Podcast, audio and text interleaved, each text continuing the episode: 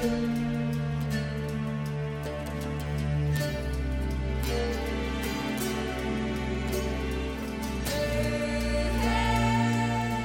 三国新说，品三国故事，悟三国人生。欢迎进入三国新说的语音世界。大家好，我是拉老师。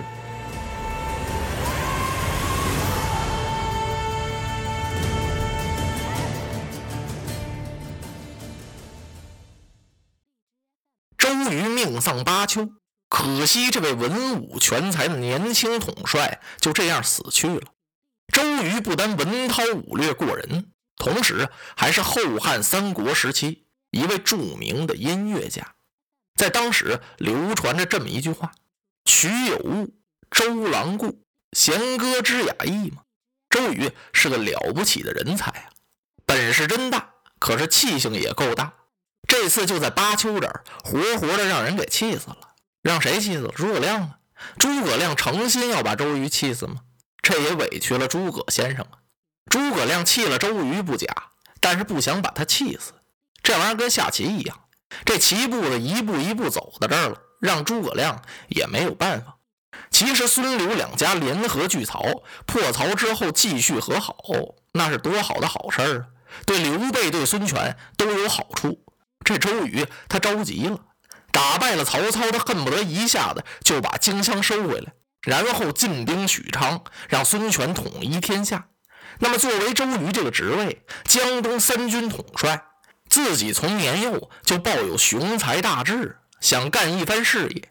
特别是结交了孙策之后，孙策待周瑜亲如手足，正像周瑜给孙权写的那封遗书上说的：“说吴主待我如心腹，唯以心腹，视我如股肱，就拿我呀当他的胳膊腿一样。”我怎么能不竭尽全力？虽肝脑涂地，也没有半点怨言呢。所以在两军阵前是亲冒弩石，身先士卒，面无半点惧色。这次带着这么重的病伤，他也没有退缩过半步。为了什么呀？就是为了吴主孙权的霸业，就为了得这荆襄。你说他花费了多少心血吧？可以说是绞尽了脑汁，想了好多计策，但是哪个计策也没成功。都让人家诸葛亮给破了，你想着周瑜他能不生气吗？作为携手破敌的一个战友来说呀，你周瑜不应该把刘备逼得那么紧，逼得那么急。你把刘备由荆襄赶出去，那刘备上哪儿去？再者说，人家有人家的安排打算，也就有人家自己的战略部署啊。诸葛亮出茅庐的时候就已经说了，必须要把荆襄得过来，站住脚，然后进取西川。他连这点地盘都没了，你让刘备哪儿去？当然，诸葛亮不能这么轻易的把荆襄给让出来了。实际，诸葛亮这次为了荆襄九郡，就是在跟周瑜斗智。诸葛亮也不愿意伤了江东。说刚打完了曹操，这两家立马就打起来了。为此，诸葛亮才再三强调借荆州，保留孙刘两家联合的名义，以拒曹操。那么，给周瑜碰了几个钉子之后呢？周瑜也就明白了。谁知道这位周都督他没明白，让人家一气、二气、三气，到巴丘这儿气死了，气死周瑜的罪名就给诸葛亮安上了。诸葛亮冤枉，人家诸葛先生为了刘备的霸业，早日形成鼎足，诚心实意的想联合江东，始终把周瑜当做朋友。可没想到啊，这位周瑜都督心胸狭隘，气量狭窄，一口气没上来，气得归了天了。其实这是《三国演义》小说上这么写的。要按照历史上来讲呢，这个周瑜啊，不是一个气量狭窄的人。历史上的周瑜什么样啊？是气量恢阔、豁达雅致。作家为了艺术的再现周瑜呢，周瑜就是眼下这个样子了，活活让诸葛亮给气死在了巴丘。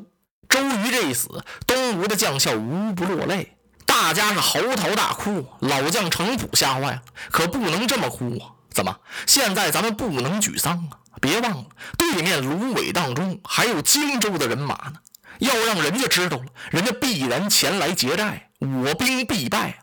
为此，咱们只得秘密发丧。一方面装殓都督的尸体，另一方面派人连夜把都督这封遗书送给主公孙权，然后徐徐退兵，悄悄的把这人马撤出一段路去。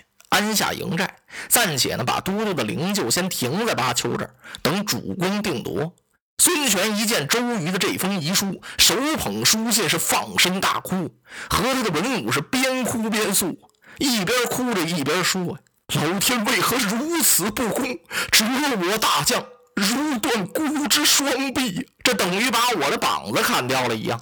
公瑾为我江东，为了孤的霸业，他寝食不安，废寝忘食，竭尽全力。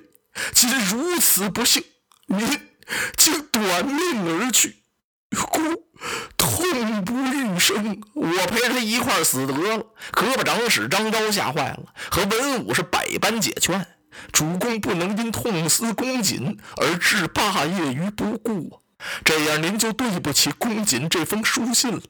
当今天下纷争，曹操仍然在虎视我江东，江东军中不可一日无主，望主公先委以大将。然后再与都督公瑾治丧。张昭说的对，您光这么哭不是个事儿。您要真的思念周瑜，您就得按照周瑜说的办，先把三军大都督选出来，然后呢治理都督的丧事。时刻也别忘了，曹操瞪着眼睛在那瞅着咱们呢，他还想取江东报赤壁之仇呢。尤其咱们还养着一只大老虎，就那刘备，您别光顾着这么哭了，别的全不管了。那不完了吗？张昭说的是句句在理，长史嘛，这长史是什么官衔按现在的职务来解释，就是秘书长。孙权听了张昭这番话，点了点头。子不言之有理。公瑾归天，噩耗传来，孤手足无措了。公瑾有王祖之才，几乎短命而死，我何奈哉呀？我为什么这么哭？他那么大的才学，可现在死了。那么谁来辅佐我呀？我还倚靠谁？子布，你说的对。公瑾在信上写的很清楚，推荐子敬为我江东三军主帅，孤敢不从之。吴侯当即下令，拜鲁肃、鲁子敬为江东三军主帅，下令程普率领所有的将校，由巴丘保着都督周瑜的灵柩回到柴桑亭陵，然后传令江东六郡八十一州是举国致哀。荆州在江东的细作飞报进荆州，禀报刘备和诸葛亮，说周瑜都督已经命丧巴丘，即日江东必将致哀举丧。刘备和诸葛亮听过之后，互相看了看，不约而同的，嘿呀，叹了一口气，心里都不大好受，叹的是一代英豪短命而死。周瑜、周公瑾一世英名付于东流。刘备就问诸葛亮。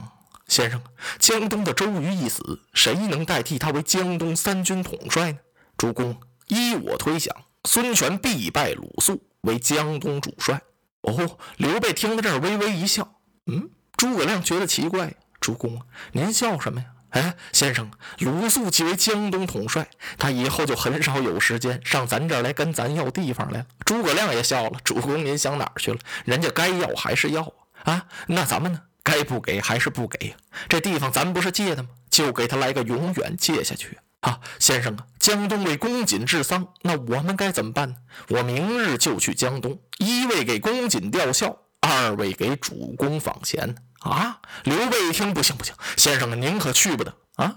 怎么了？哎呀，我的先生啊，您想想，周瑜是怎么死的呀？他是让你给气死的。现在江东那些武将都在怨恨先生，他们找您还找不着呢，您给送上门去呀？那还了得呀！孝咱们还是要掉，不过先生您不能去，委派个别人吧，什么孙乾了、糜竺、糜芳了，谁都行啊。诸葛亮摆摆手，主公，谁也不行，必须我亲自去。哎呀，先生啊，那他们要加害你可怎么办呢？主公放心。公瑾活着的时候就不止一次要杀害我诸葛亮，可是他都没有杀了。金鱼已死，亮何患乎？周瑜现在死了，我更不怕了。诸葛亮说的一点也不假呀。自从那次险走柴桑、舌战群儒之后，周瑜都督是三杀诸葛未成。第一次，周瑜想借曹操的刀把诸葛亮给杀了。他让诸葛亮领着兵去劫曹操的粮草，让人家诸葛亮给说破了，说曹操这一生专劫别人的粮，他的那个粮草啊，一定是严加保护，根本劫不成。都督，你这不是让我去劫粮，你是想用曹操的刀杀我。哎，周瑜失败了。第二次草船借箭，周瑜想借着这个因由把诸葛亮杀了，周瑜给他三天线，让他打造十万支凋零箭，既不给功也不发料，拿什么打呀？立下了军令状，箭打不成啊，就要按军法从事。可是周瑜万万没想到，人家诸葛亮用几只草船到曹操的营寨，把剑给借来了，又没杀成。第三次，那就是南屏山借风。当时周瑜下定决心了。告诉徐盛、丁奉，你们到南屏山，二话甭说，是举刀就斩，提头来见，我有重赏。可是把二将派去一看呢，人家诸葛亮先生早就走了。所以今儿个诸葛亮跟刘备说，说周瑜活着的时候啊，他多次想杀我，都没杀成。现在周瑜都督已经死了，我更没什么可怕的了。这次吊孝，我必须亲自去。说完了，诸葛亮传了一道令，让准备祭礼。派大将赵云带五百军卒随我去柴桑吊孝。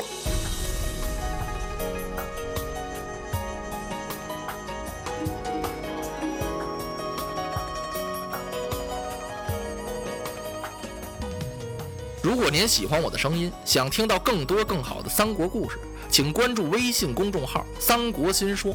我们不见不散。